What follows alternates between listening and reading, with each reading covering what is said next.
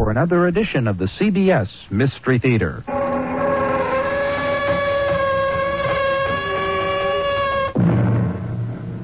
Come in. Welcome. Welcome to the Mystery Theater. I'm Himan Brown. The belief in ghosts and apparitions is as ancient as man himself. And a ghost, as we all know, can take many forms and shapes. Most of these spirits return from an unhappy grave and haunt the living. But occasionally, a ghost will turn up who is kindly, good-natured, and rather nice to have around. Our story involves just such a ghost. Cousin Amy, come quickly, quickly. What's wrong, Susan? There's a strange man in this room, Cousin Amy, or was just a moment ago. Where? Where did you see him? Standing there, right in the middle of the room, in front of my dressing glass, oh. staring at me in my nightgown and wrapper. I was terrified. What did he look like? His clothes were of the strangest fashion. And his neck, Yes. his neck was twisted. The head was tilted over to one side, as though the head were just barely attached to the rest of the body. Oh, oh. You've got to stay the night with me right here in my bedroom. Oh, of course. I wouldn't think of leaving you. We are not alone in this house, believe me. There is a third person here. Somewhere.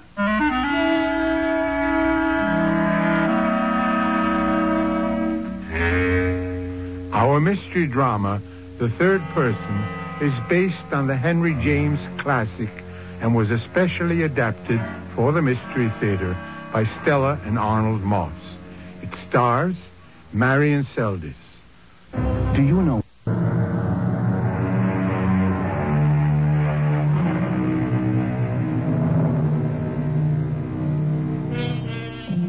The year is 1900.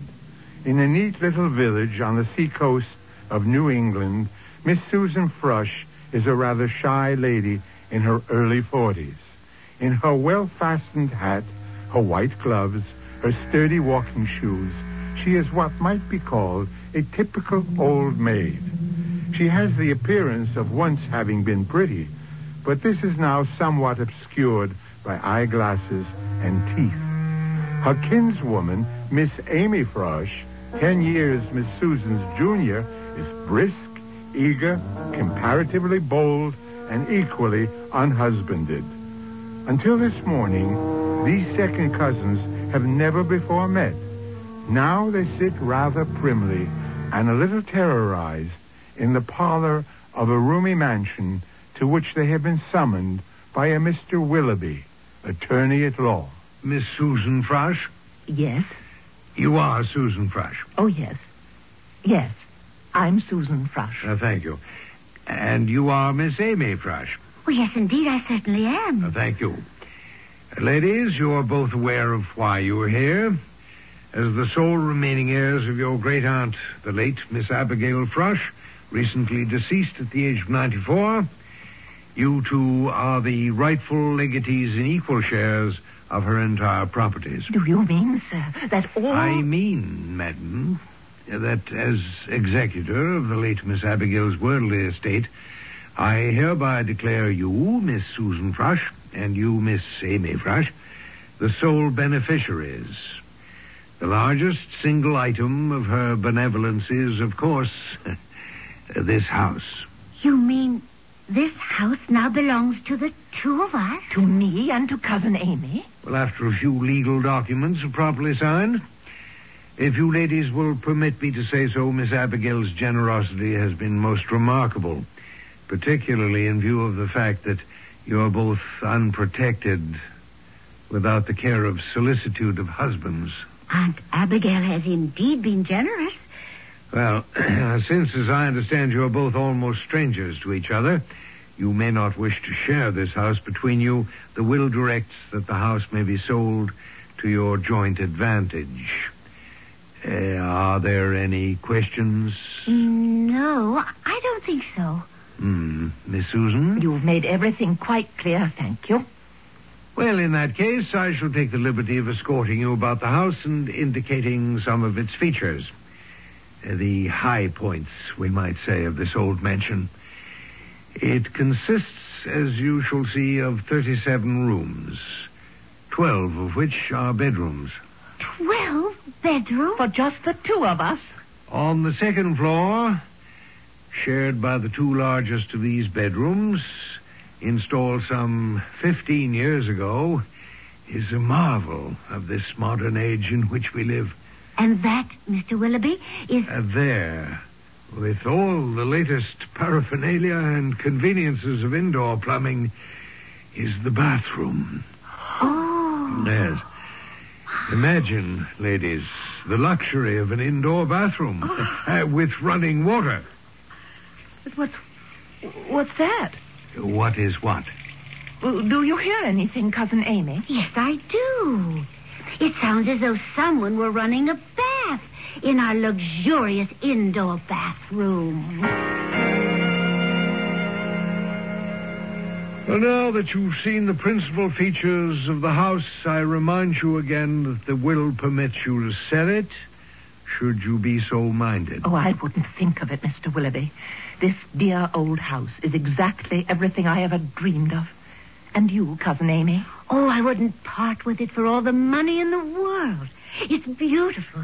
Having drunk deep of the cup of singleness, which I confess is a rather bitter cup, this house represents a quiet, peaceful harbor. Our solitude will come to an end. And, of course, with an assured roof over your heads. I adore every inch of it. I'm sure the two of us will get along splendidly. As am I. ah, but you must understand, of course, that I take a nap after dinner. Really? I could never rest then. That's when I'm most wide awake and keenest for talk. I take my nap just before dinner. But I'm sure we can arrange our time suitably. And there'll be so many things to talk about. So many things we can do together. Yes. well, I take it then that you ladies are fully prepared to share the house. Oh, yes, Oh, of indeed. course. Well, so be it. I am delighted that this charming house will remain where it's been for almost 200 years, in the hands of the Frush family. Well, now, if we may continue with the inspection, I have saved this main entry hall for the last of our little tour. Impressive?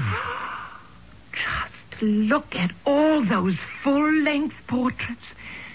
But those paintings must be... Are they all who we think they are? Frushes. Every single one of them. They are all of them our ancestors, Cousin Susan. Yes, in, indeed they are. Oh, that fat one with powdered wig and the big pot belly. He's so funny. Who is he? That is Josiah Frush, the man who built this house in the year 1731. A prince among merchants. And that one, the one in the colorful uniform. Uh, Colonel Benjamin Frush served with the greatest distinction under Sir William Pepperrell in King George's War, 1745. I remember reading about him. Oh, isn't that perfectly thrilling? A great hero. And so romantic. Mm. Oh, who's that stern-looking one? The one with the frown. That is Elbridge Frush. Lawyer, jurist, educator, political leader. One of the founding fathers of this Commonwealth. First president of Frush University. And that one.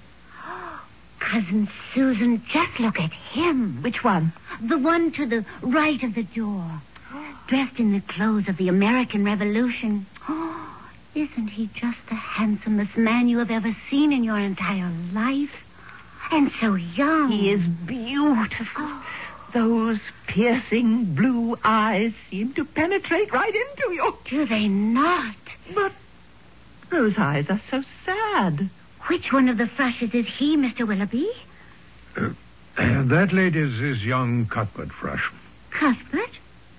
I don't seem to remember hearing about him. When did he live? In the 1770s. What did he do? What was he famous for? Uh, you must pardon me, ladies. This is one subject I do not care to discuss. I Another cup of tea, Cousin Amy. If you don't mind, Cousin Susan. What a wonderful day this has been. First thing tomorrow morning, I shall start delving into the complete history of all of our ancestors. Find out everything I can about each of them. Cousin Susan, Yes, the portrait to the right of the main entry. Cousin Cuthbert. Hmm. There's something strange and fascinating about the expression on his handsome face. Mr. Willoughby knows more, I think, than he was willing to say. I must agree with you. Hmm. Let's be perfectly frank, Cousin Susan. Doesn't that look in Cuthbert's eyes do something to you? Really, Cousin Amy, I haven't the slightest idea. Oh, come, dear cousin. You said yourself that his eyes seemed to look right into you. I suppose I did, didn't I? But they are sad and so melancholy looking. They seem to be saying, Help me, please. I need you desperately. Exactly the feeling they gave me. Have you any idea why Mr. Willoughby was so reluctant to discuss Cousin Cuthbert? Do you hear anything? Music of some kind. Somebody's whistling. It's Yankee Doodle. Seems to be coming from that window. Come, let's see. Oh, please be very careful, Cousin Amy. Open the drapes slowly. Cousin Susan, quickly. Quickly, come here at once. What is it? What's wrong? Look out there, in the dark. Do you see what I see? Where? Up, up there, among the branches of that huge tree. It can't be. Do you suppose It, uh, it is the face and head of Cuthbert Frush, tilted over to one side, floating in the air? bathed in a kind of eerie blue light. Just his head and face. Nothing more. Without a body. I can't believe it. And his eyes seem to be pleading for something. Just exactly the way it is in the portrait. I will not look at it. Oh, it's terrifying. Susan, why don't we go to our bedroom? Oh. We're both very tired. Which may be why we're seeing things that cannot be. Yes, as you say, Cousin Amy. After a good night's rest, we'll both of us laugh at what we think we've just seen. yes, but we did see it. Imagination plays strange tricks sometimes. Oh, come, let's admit it. We've had Cousin Cuthbert on our minds ever since Mr. Willoughby showed us the portrait. it naturally follows that we should see his head and face floating in the air outside in the dark among the branches of that old tree. Oh, it doesn't make sense, Cousin Amy. We'll talk about it in the morning. Oh. Ju- no, just take your lamp and follow me up to our bedrooms. Yes, I, I'm sure you know best. And all these wonderful portraits. Good night, Colonel Benjamin Frush. I'm sure General Pepperrell was very proud of you. And good night to you, Cousin Elbridge, President of Frush University. And sleep well, Cousin Josiah. And you. There's that whistling again. Cousin Susan, hold your lamp a little higher. Yes, onto the portrait of Cuthbert Frush. What is it? What's wrong? Well, I, I can't tell whether it's the lamplight throwing strange shadows or. Do you see what I see? It just cannot be. Tell me what you see. It's the same portrait of Cuthbert Frush we saw this afternoon.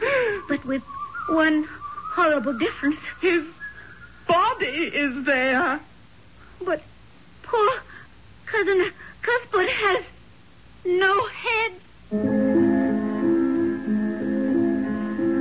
Just who is or was Cuthbert Frush? Is it possible that in some way his spirit still lingers on in the old Frush mansion? Can we say, with the poet Longfellow, all houses wherein men have lived and died are haunted houses. Through the open doors, the harmless phantoms on their errands glide, with feet that make no sound upon the floor. We will learn more when Mystery Theater returns shortly with Act Two. The cellars of the Frush mansion are sound, cool, and dry, like the crypts of ancient churches. Several mornings after taking possession of the old house, Susan and Amy Frush decide to explore the vaults of these underground labyrinths. A recess in the thickness of one of the walls has yielded a small chest bound with hoops of iron. Slowly and carefully, the two ladies are doing their best to pry it open. Careful, Cousin Amy. We don't want to break it. I think I have it. It's coming. Ah, there. Goodness gracious. This chest hasn't been opened, I'm sure, in almost a hundred years. Or more. Isn't this exciting? Let's see what we have. A couple of newspapers and pamphlets. Careful how you handle them. They'll fall apart in your hand. And two, no, three packets of letters, yellow with time. Look at that little package, tied into a small bundle with a sprig of pale blue ribbon. Oh, sweet. Mm, Anything else? Oh, I had hoped it might be filled with old golden guineas. Hoarded by some ancient miser of a frush? Oh, why not? or even a handful of ducats, doubloons, pieces of eight, Stored by an unknown pirate ancestor of ours? or some evil captain of a privateer, Captain Frush, who roamed the seven seas and preyed upon his helpless victims. Oh, you are an incurable romantic. Only a lot of old papers and letters. You know you can't wait to read them any more than I can. True. Only I dare not handle them myself. They're so delicate.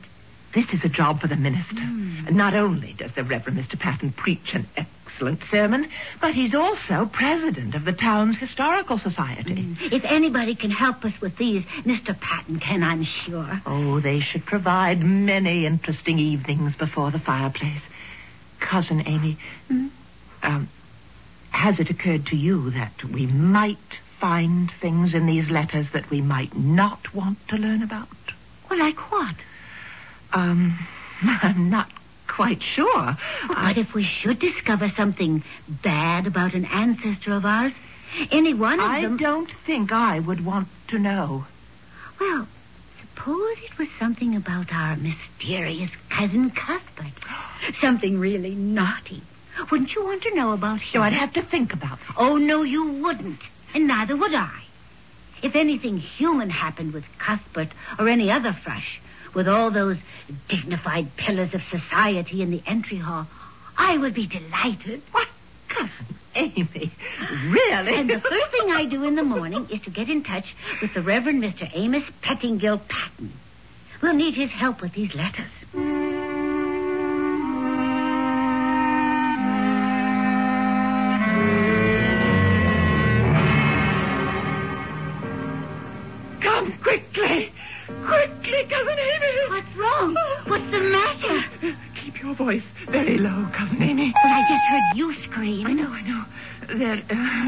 There is a man in this room. Uh, here?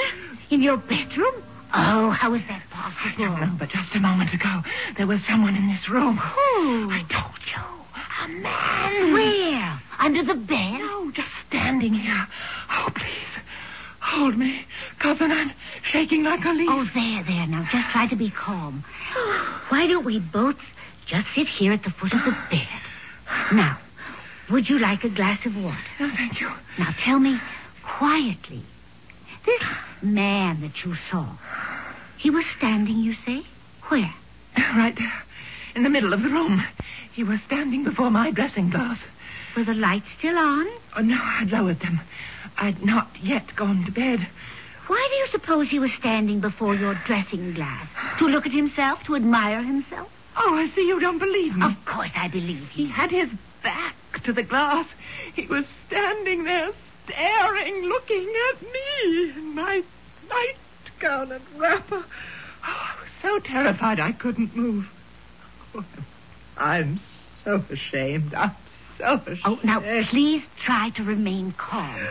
What did he look like? Oh, his clothes um, were, were, were strangest fashion, from another age. Knee breeches, long stockings, a lace ruffle about his neck, a cocked hat, that sort of thing. Like the Yes, yes, that yes. we... His face, what did he look like? Oh, well, the light wasn't bright enough for me to make out the features. I was too uh, frightened to notice. But I do remember that the neck was bent, sort of. The head was tilted way over to the one side. To one side. Oh, it was awful, as though the head were just barely attached to the rest of the body. You've got to stay here with me. I will not stay in this room alone. Of course, of course. I wouldn't think of leaving you. Cousin Amy, we're not alone in this house. There is a third person here somewhere. Just lie down now and close your eyes. I know what I'm talking about. It may well be that all our talk about those old letters we discovered. I did not imagine anything. I saw him. The walls we touch in this old house, the floors we walk on, all have secrets. All secrets. Some remembered, some forgotten. We'll both get used to it, I'm sure, after a while. Now, close your eyes and try to get some rest. Well, good night, Cousin Amy. And thank you. Not at all. Until you fall asleep, I'll sit here in this old rocking chair. Merciful heavens! What's wrong? Ah, there is a man sitting in this rocking chair, and I'm sitting in his lap. No! And he's whispering in my ear. Oh, what's he saying? He's saying, I beg your pardon, Cousin Amy, but you're sitting on my lap. What was that? The door just slammed shut. There isn't a bit of wind tonight. In the rocking chair. Look at it. It's rocking back and forth all by Oh, itself. let's get out of here. Quickly. We'll, we'll lock ourselves in my room tonight. Wait, wait for me, Amy. I'm coming right with you.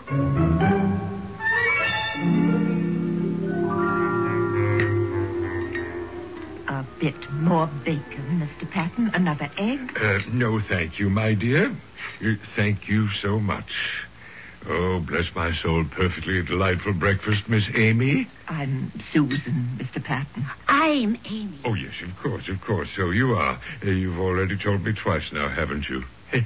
One of my worst failings. About the letters and papers we found in the chest, Mr. Patton, Uh, yes, indeed. I've gone through almost half of them. Should complete a first reading of all of them by tomorrow. More coffee, Mr. Patton. Oh, uh, thank you, Miss uh, uh, Susan. Susan. Have you found anything at all thus far that might be of any interest to us? Well, that depends a bit on what you ladies would consider interesting. Doesn't it? well, we were just curious as to whether you might have come across anything that might show one or two of them to be a little less. Uh, a little less proper, a little more human, shall we say? Little chinks in their armor? Exactly. Oh, well, nothing really shocking. Just something that might possibly explain uh, certain things.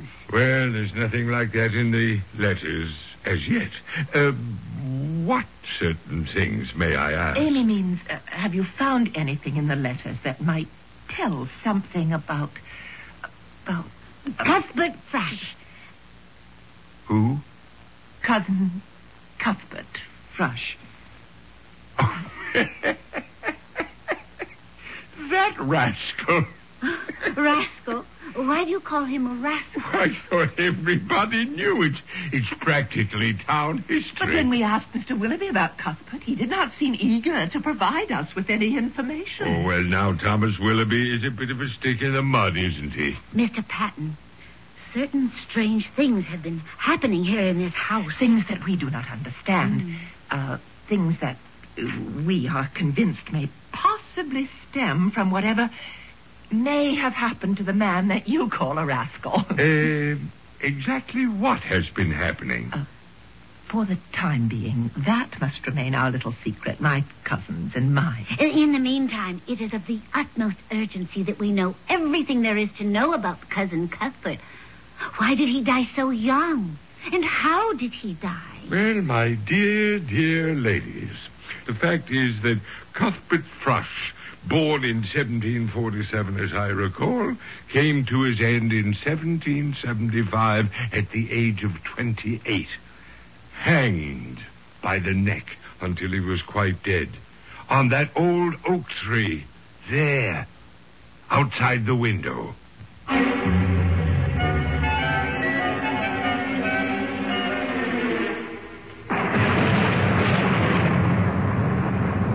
Aren't you going to take your after dinner nap, Cousin Susan? I couldn't, dear Amy. I'm too nervous.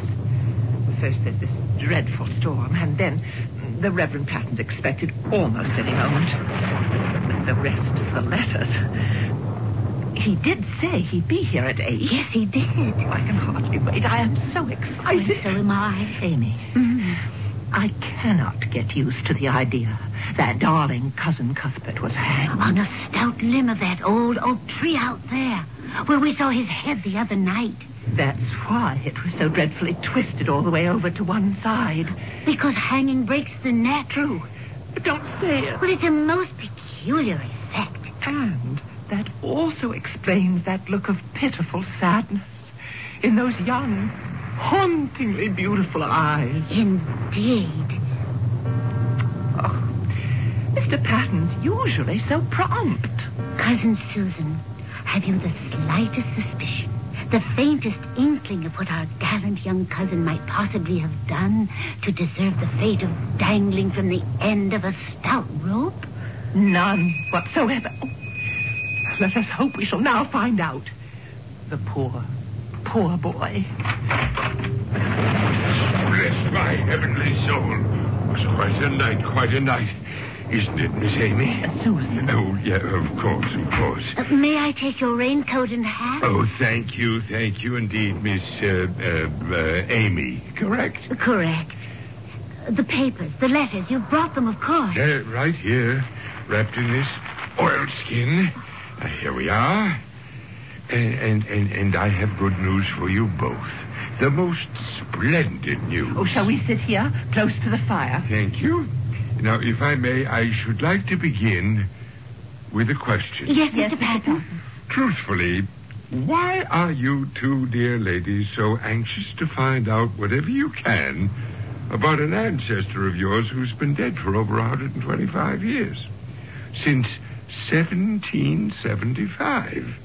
Particularly since you think there may have been something, hmm, shall we say, a trifle naughty in his background? Oh, we've already told you, Mr. Patton. We want to know everything there is to know about all our ancestors. Uh-huh. I think I understand. Um, Mr. Patton, what would you say if we were to tell you that although Cuthbert may have been hanged, that in some strange way we cannot explain, Cuthbert is still with us? Uh, in spirit, of course, as are all the Frushes. Cuthbert is still here, living with us in this very house. We've seen him. And he's he's trying to tell us something. He wants something from us. Well, bless my soul. You don't believe us, do you? Well, you must admit the idea does stretch one's powers of belief just a trifle. Then come with us to the outer hallway right this minute. As you wish, Miss. Uh, Amy, we want you to see something. Uh, delighted, delighted, my dear. Now, is the light good enough for you to see? Why, certainly. All right, then. Cast your eyes up at that oil painting of Cuthbert Frush. I know it well. I've seen it so many times. Oh, no. No, I will not believe it. The painting is an absolute blank. There's absolutely nothing on the canvas. First the head was gone, now it's the whole body. Oh, Mr. Patton, will you please come back with us into the parlor and be good enough to tell us what you found in the paper? And why Cousin Cuthbert was put to death. It might help us to understand why this this third person is still hanging about the house. It's said that even the most welcome guest gets to be a bit of a nuisance after the first three days. And that applies in some measure even to the engaging spirit of Cousin Cuthbert. The longer he stays, the more demanding his presence seems to become. For he has presented a dark and challenging mystery to his two spinster cousins, and they are determined to unravel Cuthbert's 125-year-old secret. And so am I. We'll learn more about that when Mystery Theater returns shortly with Act Three. Ooh, my kids love chocolate milk. This isn't just ordinary chocolate milk.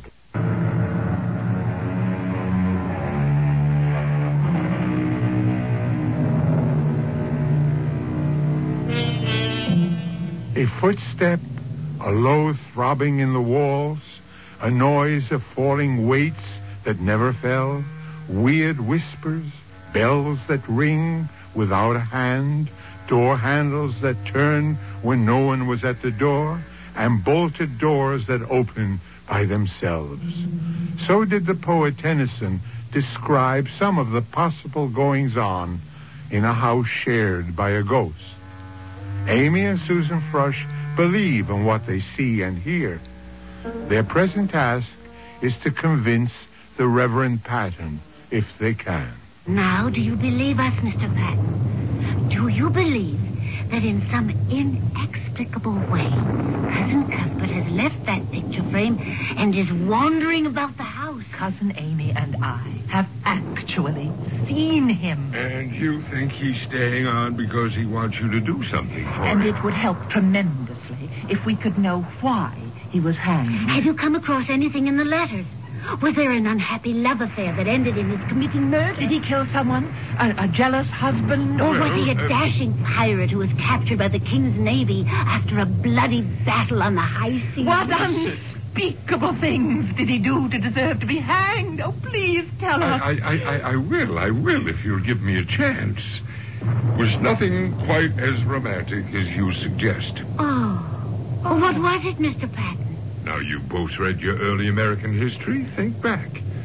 What was one of the weightiest things on the minds of the American colonists? One of the things, in fact, that led to the American Revolution. Paying taxes they considered unfair? Taxation without representation. Right on the Oh, head, Miss uh, Amy. uh, Amy. And the only way a patriotic colonist could show his defiance of what he considered inequitable taxes put upon him by the British was to smuggle articles like tea, brandy, rum, molasses into the country without paying the taxes. You mean Cousin Cuthbert was a smuggler? A good many of the townspeople here, being so near the sea, made a very bold living out of smuggling. Is that why they hanged him? If they lived by smuggling, sad it is to say that some of them proudly and defiantly died for it. Oh, like Cousin Cuthbert. Several of these letters speak of his smuggling activities. He was admired here as one of the best until he was unlucky enough to be caught and hanged for what was then considered a capital crime. Hanged for a little thing like smuggling. Yes, in the eyes of King George III's officers, it was not such a little thing. Cuthbert did commit an error, a human error, but as we know, to err is human. To to forgive, divine. That's it exactly. What's what exactly? I know what's bothering Cuthbert. You do? The first thing we must do is to visit his grave in the old churchyard. The way I look at it, the only crime Cuthbert was really guilty of was the crime of being caught.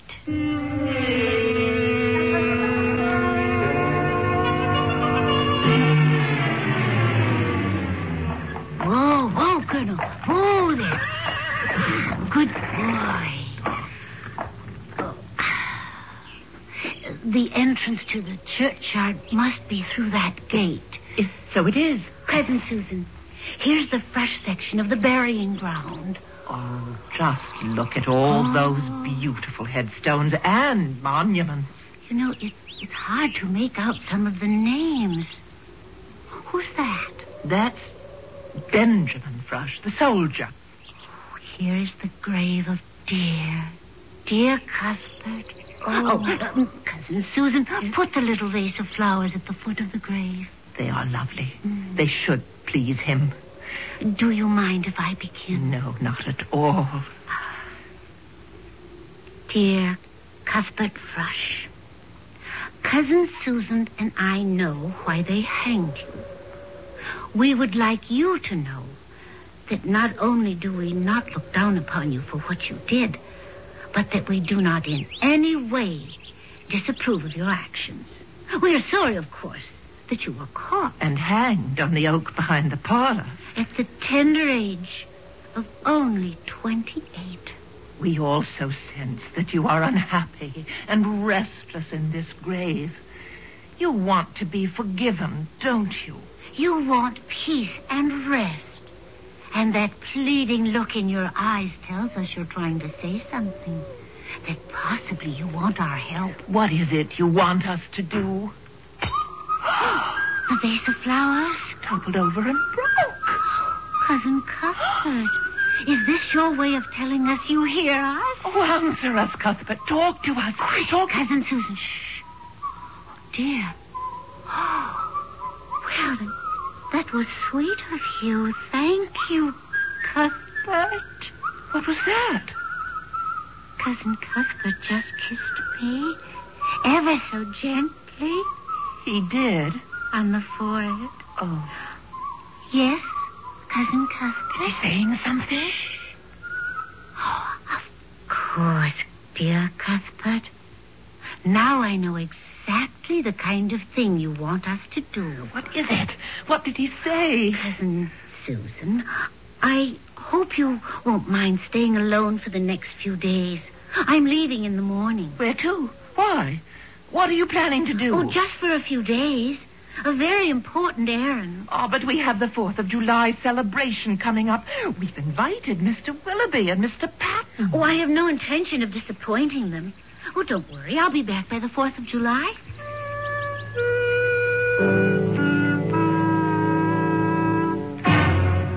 Well, there you are, ma'am. You're sure you've packed them well? I have a long trip. Yes, ma'am, I have indeed. Just be sure to keep the package dry. Away from any heat, of course.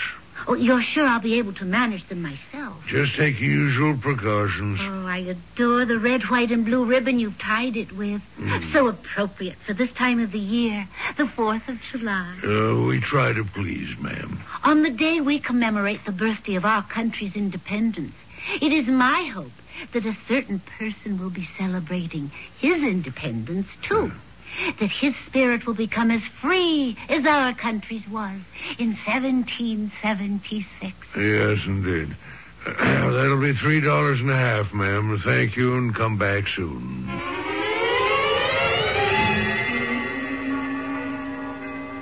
Have another marshmallow, Mr. Patton? You, Mr. Willoughby? Ah, what a wonderful way of celebrating the fourth. Don't you agree, Mr. Patton? Oh, I certainly do, Mr. Willoughby. Fine dinner, now this bonfire. Keeps reminding me of the famous words of John Adams on the eve of July 4th, 1776. He said that the anniversary of independence should always be remembered with pomp and parade, with shows, games, sports, bells, bonfires, and fireworks. Cousin Susan? Yes? Gentlemen, I would like to contribute one of those items to our celebration. These. What have you got what- there? huh? What's in that pretty package? Chinese firecrackers. and, and these are Roman candles. And here are pinwheels. And and these are called salutes. Well, firecrackers and fireworks displays? Now, where on earth did you get Don't, them? don't- don't- don't- don't you know it's against the law to bring those things into the state? Shall we toss the firecrackers into the bonfire one at a time? Oh. Look, here's a package for you, Cousin Susan. Thank you. One for you, Mr. Patton. you. And one for you, Mr. Willoughby. Oh, well, now. Toss them into the fire. Oh. oh. Listen to them go. Bless my soul, Miss Amy, what have you done? That's why you went away to buy these. How can anyone properly celebrate the 4th of July without firecrackers or fireworks? So you uh, journeyed somewhere to, to another state where you could buy them legally. and brought them into this state illegally. Oh, toss some more of them into the fire. All of you. Uh, uh, in the eyes of the law, Miss Frush, what you have done would be considered smuggling. Wouldn't it? Isn't that perfectly wonderful? Amy, you've become a smuggler. Why? Well, to show Cousin Cuthbert that we Frushes are perfectly capable of taking the same kind of risk he did. Capable of the same kind of bold deed he'd been hanged for. You see, he wanted us to perform a punishable act of righteous danger, as he once did. I did what I did to prove to him that we considered his act a human one. As you said, Mr. Patton, to err is human. To forgive, divine. but, but that was quite a risk you took. If it works, it will have been worth it. Cousin Amy, look, up in the old oak tree. It's Cousin Cuthbert. The whole of him. And for the first time, Cuthbert, since we've known you, your eyes are not sad. In fact, you're actually smiling. Oh, Cousin Cuthbert, you are beautiful. He's beginning to fade. I can see right through him. He's getting fainter and fainter. Oh, please stay, Cousin Cuthbert. He's going away. He's gone. I. I rather think I shall miss him. It was comforting to have a handsome young man about the house, wasn't it? Even if he was a. Go- uh, Mr. Willoughby, Mr. Patton, Uh, yes, Miss uh, uh, Amy. Uh, Amy. mm, you must think our behavior a trifle peculiar. Well, If, if you saw or heard anything unusual, do forget it, please. I, I didn't see a thing. Did you, Mr. Patton? Oh, no, no, no. Not a thing. I didn't hear anything either. It's getting a bit cool, isn't it? Shall we have our coffee inside in the parlor? The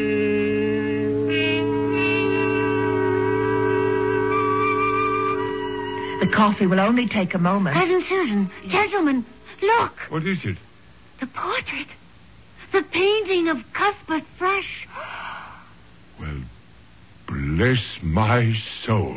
It's whole again. The full portrait is back on the canvas, the way it was to begin with. Oh, Hold your lamp a bit higher. And look closely. Do you notice any other difference? The eyes. Of course, the eyes. Where they were once rather sad and mournful, they now seem to have a twinkle in them. And so they do. Cousin Amy, Yes, did you see what I saw? Cousin Cuthbert just winked at us.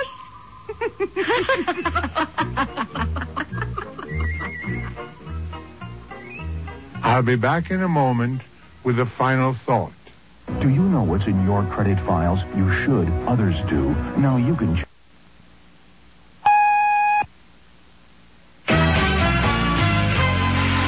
If it's happening now, you're hearing it now on WMAQ. We are all news, all day, every day. WMAQ